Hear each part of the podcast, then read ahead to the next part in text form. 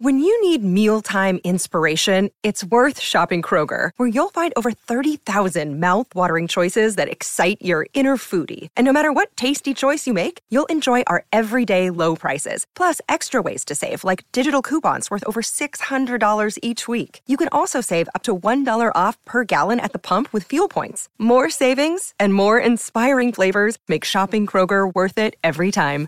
Kroger, fresh for everyone. Fuel restrictions apply. This podcast is gold. Basketball gold. You're tuned into the best Cleveland Cavaliers podcast in all the land. Ba- basketball gold. Hosted by Mike Fratello and Jeff Phelps. Brought to you by Betway.com. Betway for the sport of it. Gambling problem? 1 800 Gambler. Hello, everybody. Welcome to Basketball Gold with Fratello and Phelps. I'm Jeff Phelps from 92.3 The Fan in Cleveland.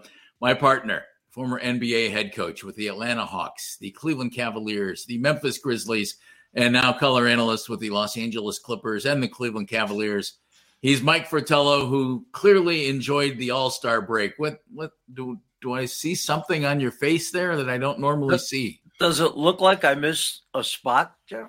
Or is that missing the whole face? Is that what it's called? Because a little bit, maybe. When I get a couple of days off, like All Star break, yeah. unless there is a very, very important reason to shave, I like to stay away from that because otherwise, there's a lot of days that I'm putting the razor to the face. So took a little break here. I hope you don't mind. I'm sorry. My apologies. Um, I did too, but nobody can tell, Mike. That's Oh, the problem. That's, that's the problem with mine. Uh, a lot of things happened around the NBA over the All Star break. We're going to get into the All Star game, if we can call it a game. Michael Malone can't. And we're going to talk about the festivities a little bit. We're going to talk about when Mike coached the game, when people actually played in the game. I don't mean to bash the whole weekend, but we'll, we'll talk about that. We're going to get into the Cavaliers bench. And we're also going to talk about why the Cavaliers bench is different. Mike, in our last uh, basketball gold, we talked about possible buyout with Kevin Love. That has now happened. Kevin Love is no longer a Cavalier. He is a member of the team chasing the Cavaliers. The Miami Heat have signed Kevin for the remainder of the season. Your reaction, first of all, to the buyout, and then we'll get into the Miami aspect of things. I thought both sides handled it extremely well, meaning the Cavaliers and Kevin Love and and his um, agent, et cetera, that were all involved in this negotiation.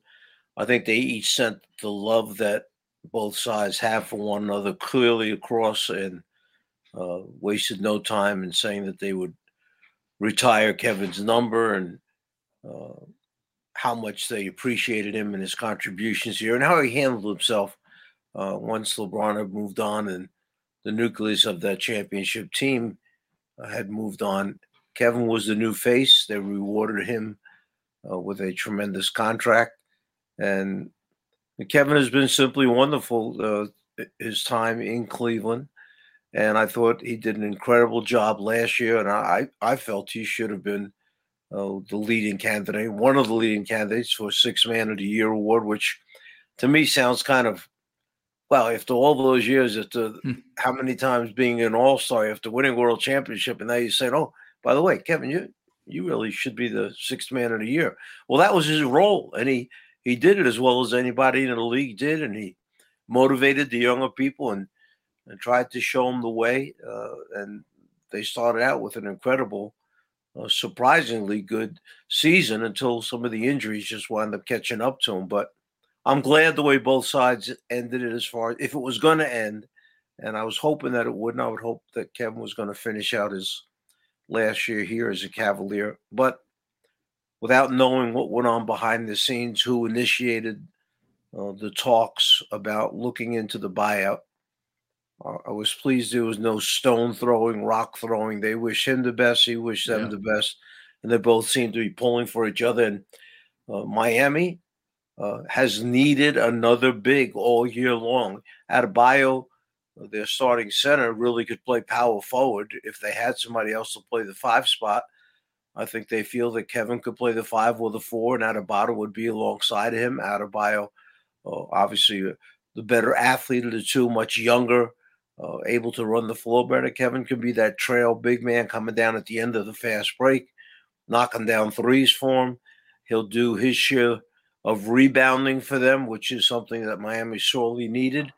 And I think he'll be a perfect perfect shot in the arm for them for the last 20, 22 games of the season for the Heat. The thing, Mike, that that I wonder about, and I'm assuming because the Cavs, the Cavs make pretty good moves. I, I'm wondering what what Kevin has left. You know, can he still play? Because if he could still play, and I hope for his sake he can, I would think the Cavaliers could really use him. The Miami Heat think must think he can play because they brought him in and they're going to give him a, a chance to play. He could even could even get starters minutes there, Mike. As you said, they've been looking for another big man all year long. He he could play a lot. And I think it's a chance for Kevin to go down there, show everybody what he has left, you know, and, if he has if he has enough left in the tank, well, he, he'd like to keep playing beyond. So I would think Miami gets a very motivated Kevin Love here, and I I wonder what that means if he goes down there and plays well, and the Cavaliers do not have him coming off their bench after doing that so well last year.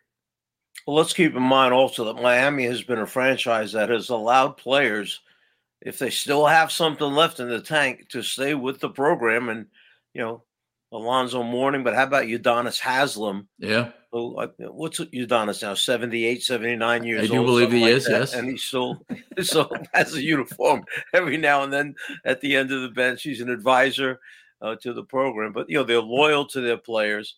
Uh, if, if they think that in some way they can have a positive impact on the team, whether it's playing or whether it's practice every day or just the mentorship in the locker room, teaching them how to be a pro, uh, they've always looked at those guys and wanted to keep them around. So uh, we shouldn't be surprised that Erik Spoelstra, Pat Riley, and the group went after a guy like Kevin Love, who they watched him during the years that uh, he was helping these youngsters learn how to win and learn how to grow as a team.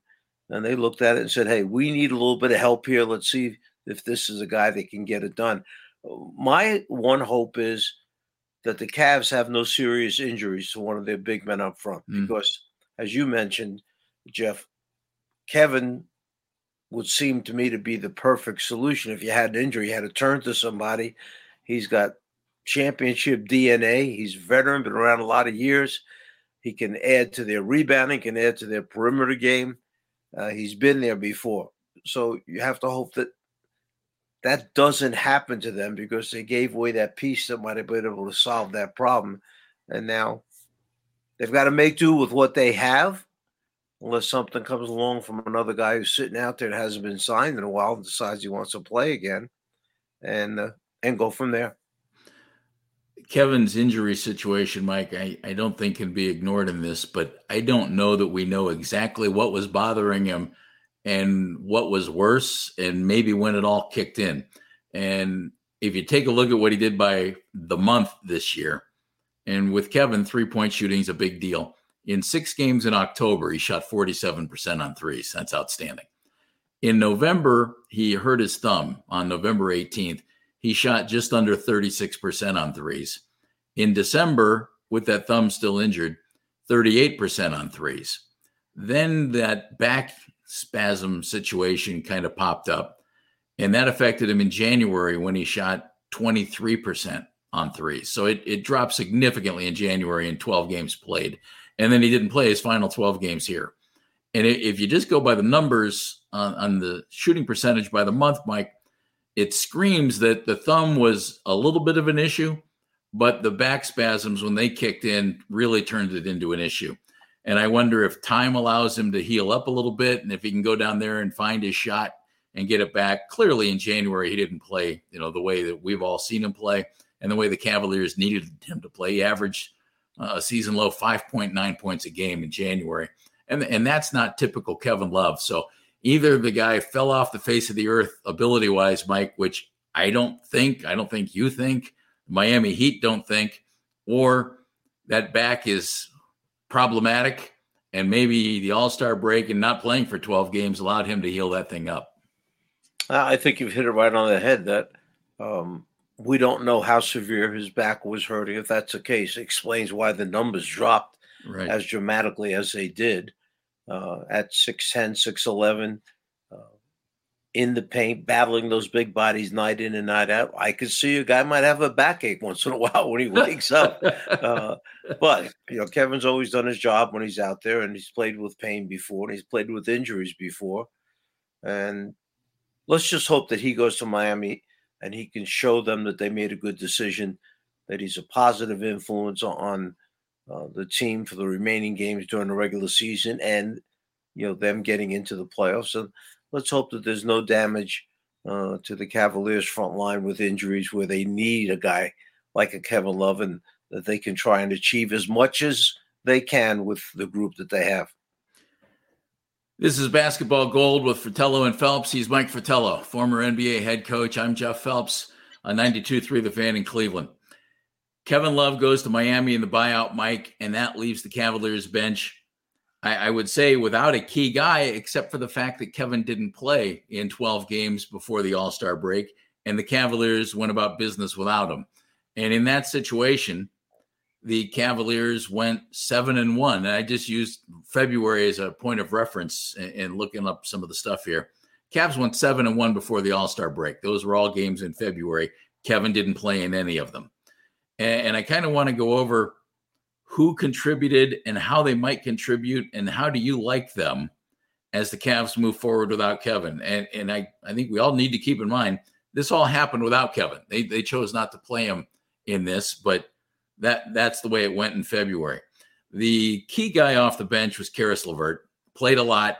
Mike produced in, in February in those eight games. He averaged only eight points, but was there with five rebounds, 4.3 assists, did a really nice job coming off the bench. And Caris would appear to be the sixth man, the key man coming off the bench for the Cavaliers as they go through the rest of this season. No, Ricky Rubio's in that conversation too, but I think Caris is the Caris is the man.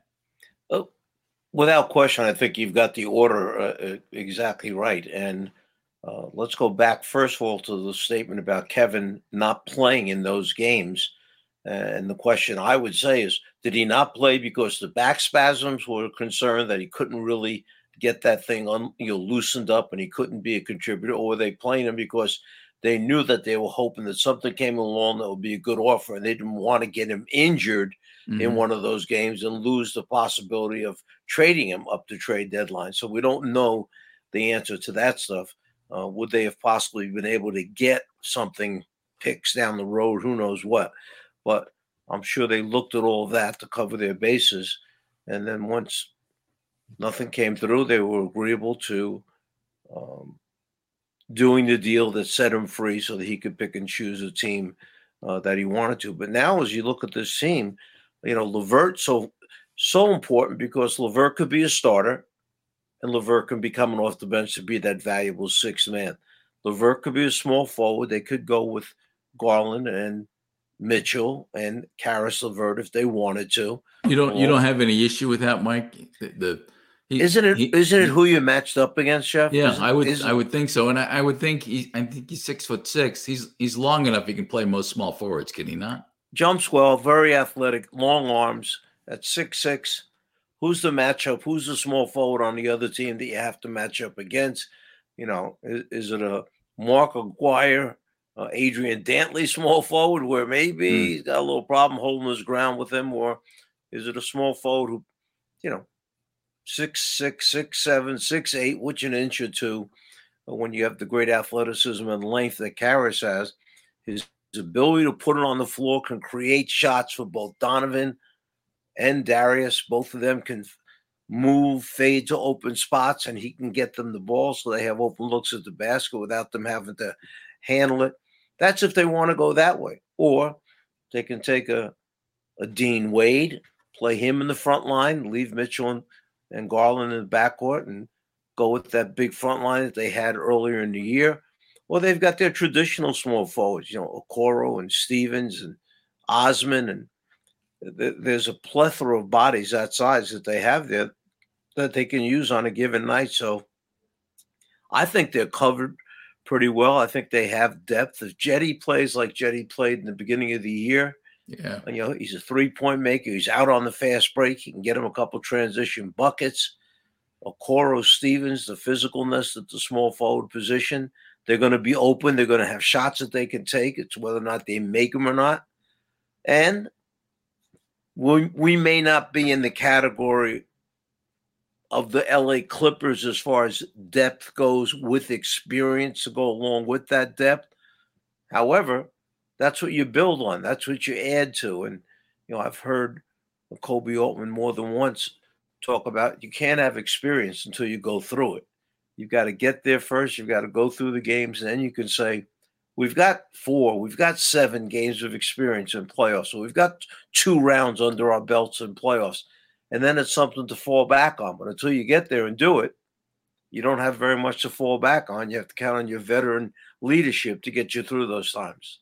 Mike, I, I would think if you had to count on Ricky Rubio, you'd really have your fingers crossed because of coming back from that ACL. But with Darius and with Donovan Mitchell starting and playing a lot of minutes uh, in five games in February, Ricky played in five. He played about 20 minutes a game and was really good 7.4 points, 4.8 assists.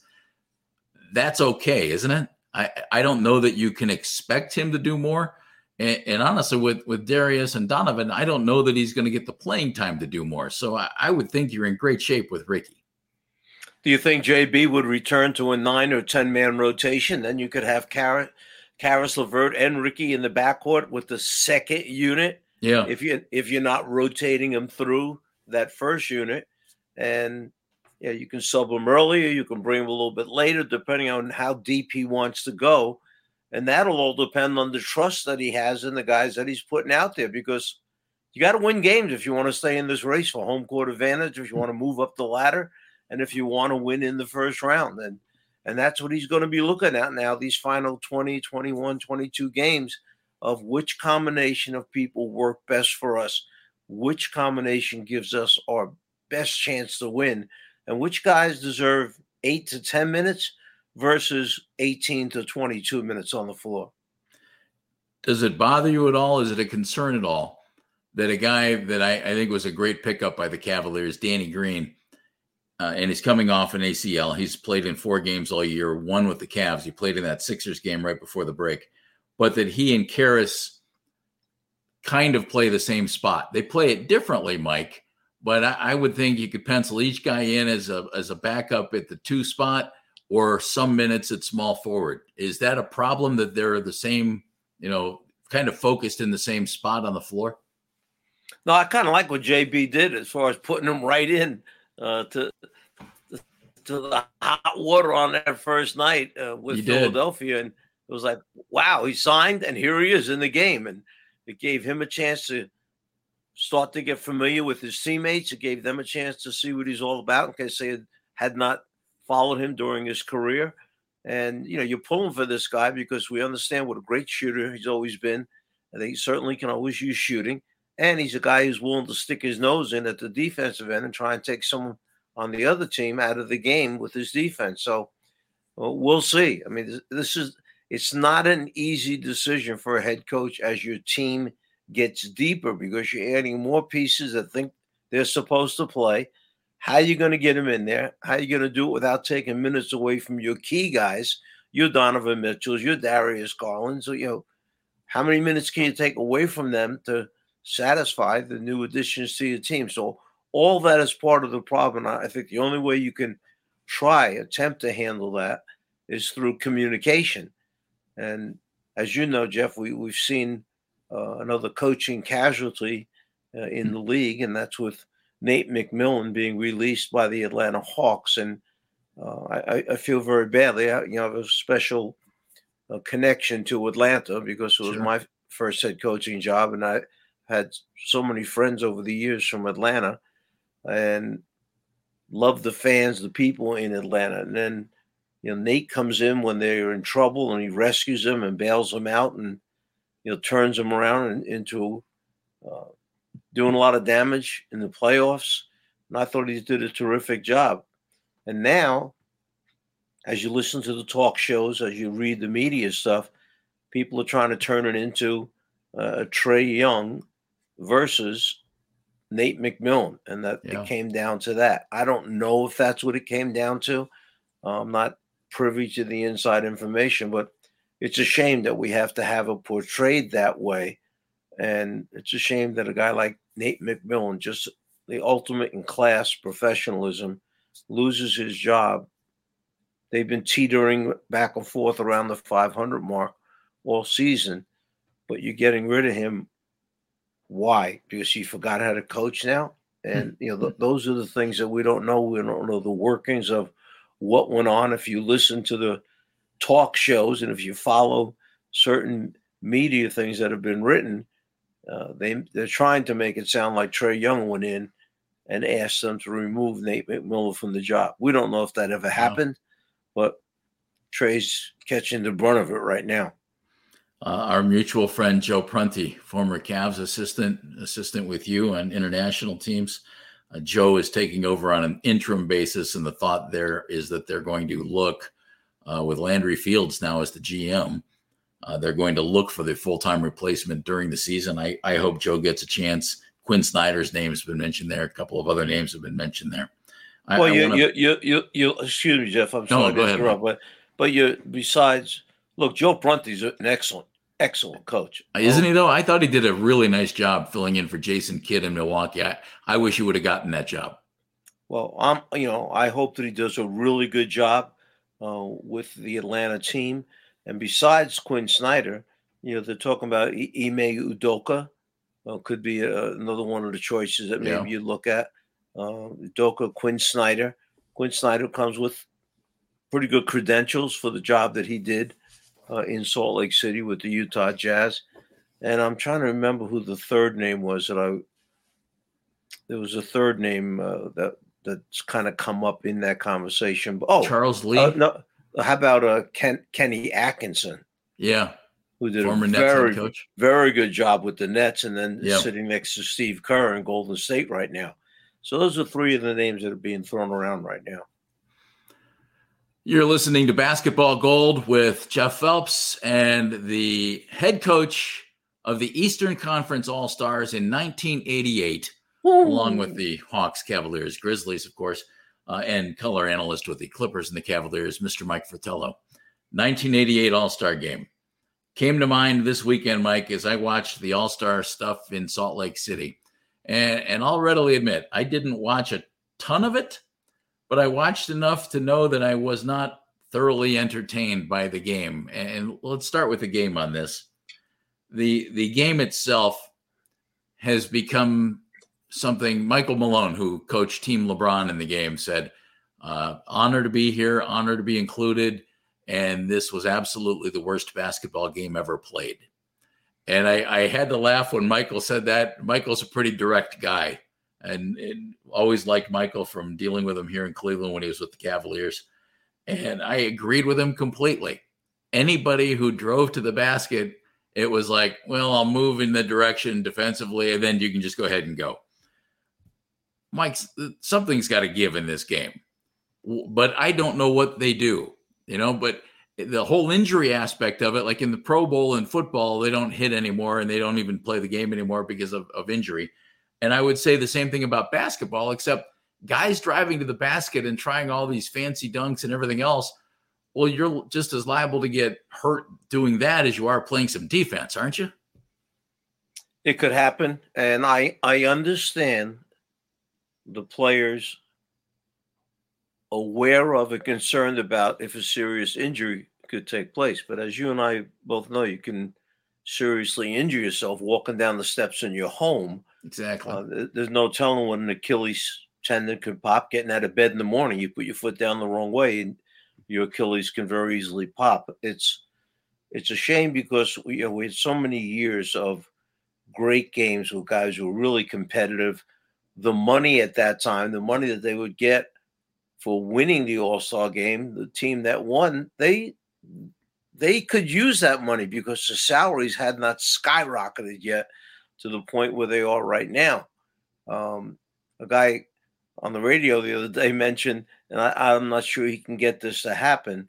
Uh, but he mentioned the fact that he said, "Listen, I'm from the inner city. I grew up in the inner city, and I've been in hundreds of playground games. He said where they got it wrong was don't make people believe that that's how they play on the playground. It's the exact opposite. He said they play hard on the playground because if you get knocked out, you may never get back on again that day on the court. So yeah, winner one, stays, right? Yeah, winner stays. So number one, you're playing to stay because you want to stay on for X number of games, you hope. So you've got to play as hard as you can. Then he said, and the next thing I would do if I could do it, I'd say to each guy who made the All Star team, put up twenty five thousand or fifty thousand somewhere in there of your money, mm-hmm. winner take all in the game. He said, then you'd see some basketball. He said you'd see guys playing hard. You'd see guys playing the way the game should be played. And I don't know if you can get them to 25 or 50,000 up. Yeah. But I agree with the statement that they would play hard if it was their money. Yeah. Hey, welcome to the game. Congratulations. You've been voted in. Now, where's your 25 or 50 grand? I, I kind of like that. Uh, on Saturday, Mike, they had the skills competition. A couple of former Cavs involved in that Jordan Clarkson, Collin Sexton winning it with Utah. Uh, the threes competition. Always, I've always enjoyed the three point competition and seeing who shoots and who shoots well. And the dunk contest this year was saved by a guy who's played in two NBA games and was really terrific. Mac McClung did a great job. He was wildly entertaining and and did a great job and didn't miss a dunk, which I actually liked. And I I just wonder about that though because you bring in a guy from the G League and he saves the slam dunk contest. Let's go back to 1988 when you were coaching the Eastern Conference All Stars and on game day, you're coaching Michael Jordan and Dominique Wilkins. The day before, they were in the slam dunk contest. And so you had the elite guys in the game in the slam dunk contest participating in all the Saturday stuff. Do they need to go back to that? Do they need to change anything up? I, and, and again, I don't know the answer to this. It's a celebration of the game. But man, uh, other than a guy from the G League coming up and winning the slam dunk going away, it hasn't been real exciting in a long time. But Jordan against Dominique, that's that's pretty exciting. And either one of those two could have won that uh, on that Saturday night in Chicago. Uh, you know, I was a little bit prejudiced because it was Dominique and he was no. on my team. He was my guy, and, you know, and really, Mike? responsible for most of the wins that we had gotten. Um, you know, and then there was a, along with good coaching. Along with good well, coaching. I don't know about that, but then Darth yeah, Vader. Darth Vader was on the other team. Okay, the the hometown Chicago Bull. Yeah. Okay, guy who um, obviously had the crowd behind him, and uh, they were both spectacular. And the next day, carried over into the All Star game. Dominique very easily could have won the MVP of the All Star game. He had 27 in that game and played really well, except Michael had 40 in that game. Yeah. And again, it was in Chicago. So he was the MVP. So um, they played, though. They played, they played hard. Uh, those rosters that we had, oh my goodness, how many Hall of Famers did you have on those? The, the East and the West combined. You had Kareem and Magic on the other team. On our, our team, we had Dominique and Bird and Barkley and Michael Jordan, Isiah Thomas. Uh, you know, it, it just a, a it was loaded. Yeah, yeah, just loaded. And yeah, you're remember, starting five: Isiah, Jordan, Dominique, Bird, Moses Malone. That's not a bad group. I, Wouldn't you like to take that that crew into action? I Mike, hope I didn't ruin them. I, I don't think you did. The score of your game was 138 to 133. So that's not your typical defensive effort of the era. It's a lot of points, but it's nothing like 190 points on the board. Did when when you in that game, did the guys make an effort to play defense? Did when it got tight late, when it got competitive? Were they picking it up and going after the defensive end of the floor, or or how did that play out? I think it turned it on as the game went further on into the game, and and yeah, in the fourth quarter for sure, uh, they were playing because uh, I th- I think it was Michael that said to the, the, Eastern team before we walked out, he said, "Hey, let's win this thing. You know, he, let's pick up hmm. the check. Let's win this thing." So uh, we actually, uh, Jeff, and you may remember, I think I told this to you I actually had printed up a page of offense, a page of defense, so that how are we going to handle pick and rolls on the side? How are we going to handle pick and rolls at the top of the circle? I knew they had Magic. I knew they had Kareem. I had the feeling they'd run that a few times during the course of the maybe. game. Yeah. So we wanted to give them, you know, everything. Everybody wasn't switching everything back then. Okay, it was a little different back then. So the uh, the idea of at least having a concept that we could all play by, I was hoping would be a little bit of an advantage. And I dropped an envelope off in everybody's room before they got in town, before they checked in. There was a brown envelope waiting for them. They went in, and I'm, I'm sure it's just what they wanted to read that night was the offensive and defensive page. And then, then the morning of the shoot around or practice, okay, uh, the day before the game, is when I, I went up to Bird. We were just kind of walking out onto the court, and I, I said to Bird, well, what do you want to do? he said, What do you mean? I said, About practice. He said, Well, what do you want to do? I said, I'd like to practice. He said, Then let's practice. So we had a practice. We finished the practice, and we finished up with a shooting drill. You only have two baskets, you got 12 guys.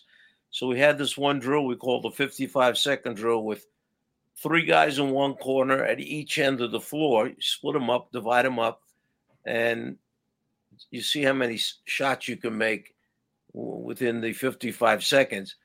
That night is the night that Bird shot the last ball, the money ball. Yeah. And, and held up his finger and turned and walked away, and the ball goes in, and he wins the three point contest. And I happened to be standing on the end of the court on the baseline where he walked off. And as you walked by, he looked, he said, Must have been your shooting drills.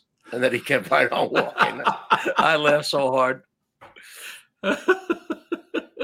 That's fun. I, I, like that a lot. True story. True story. I, I would love to see. I mean, the, the, players in the league are so great. You know, then today, I would just like to see a more competitive All Star game because how often do you get the best of the game going at each other? And and again, the injury situation, you're you could get hurt, you know, jumping and everything else, but it's still a great thing to have the best in the game celebrating the game, Mike, and that's what they did in Utah. Maybe there's maybe you have you think of some rules like there's no chase down blocks. So you're not running from behind somebody, going up to block it, hitting him from behind. Yeah. He crashes into the stanchion. Or if the guy's coming at you, you're under the basket, you, go, you block a shot. I mean, that's you know, it's all part of the game. So maybe a couple things that you put in like that to try and help uh, that somebody doesn't get reckless out there trying to run somebody down. You know, it doesn't become a Pete Rose, what Fosse, Fosse. you know, collision yeah. at the plate. But um, I, would love to see them playing where where they really are going at it. Yeah, me too. Enjoy the second half of the season, sir, and uh, enjoy your birthday coming up in a couple of days. Thank you, and I promise I will shave for my upcoming game out in. Uh, my first one is out in Los Angeles, and I come back and I have Cleveland up in Boston. Nice. Uh, so I have two two games out, uh, one in LA with the Clippers, then to Denver with the Clippers, then back to Boston, Cleveland at Boston on the on I think it's uh, March first. So looking forward to it. I'm sure the Clipper folks watching on television will appreciate that you shave. Thank you, sir. Thank you. And happy birthday. He's Mike Fratello. I'm Jeff Phelps, and this has been Basketball Gold. This has been Basketball Gold, brought to you by Betway.com. Betway, for the sport of it. Gambling problem? 1 800 Gambler.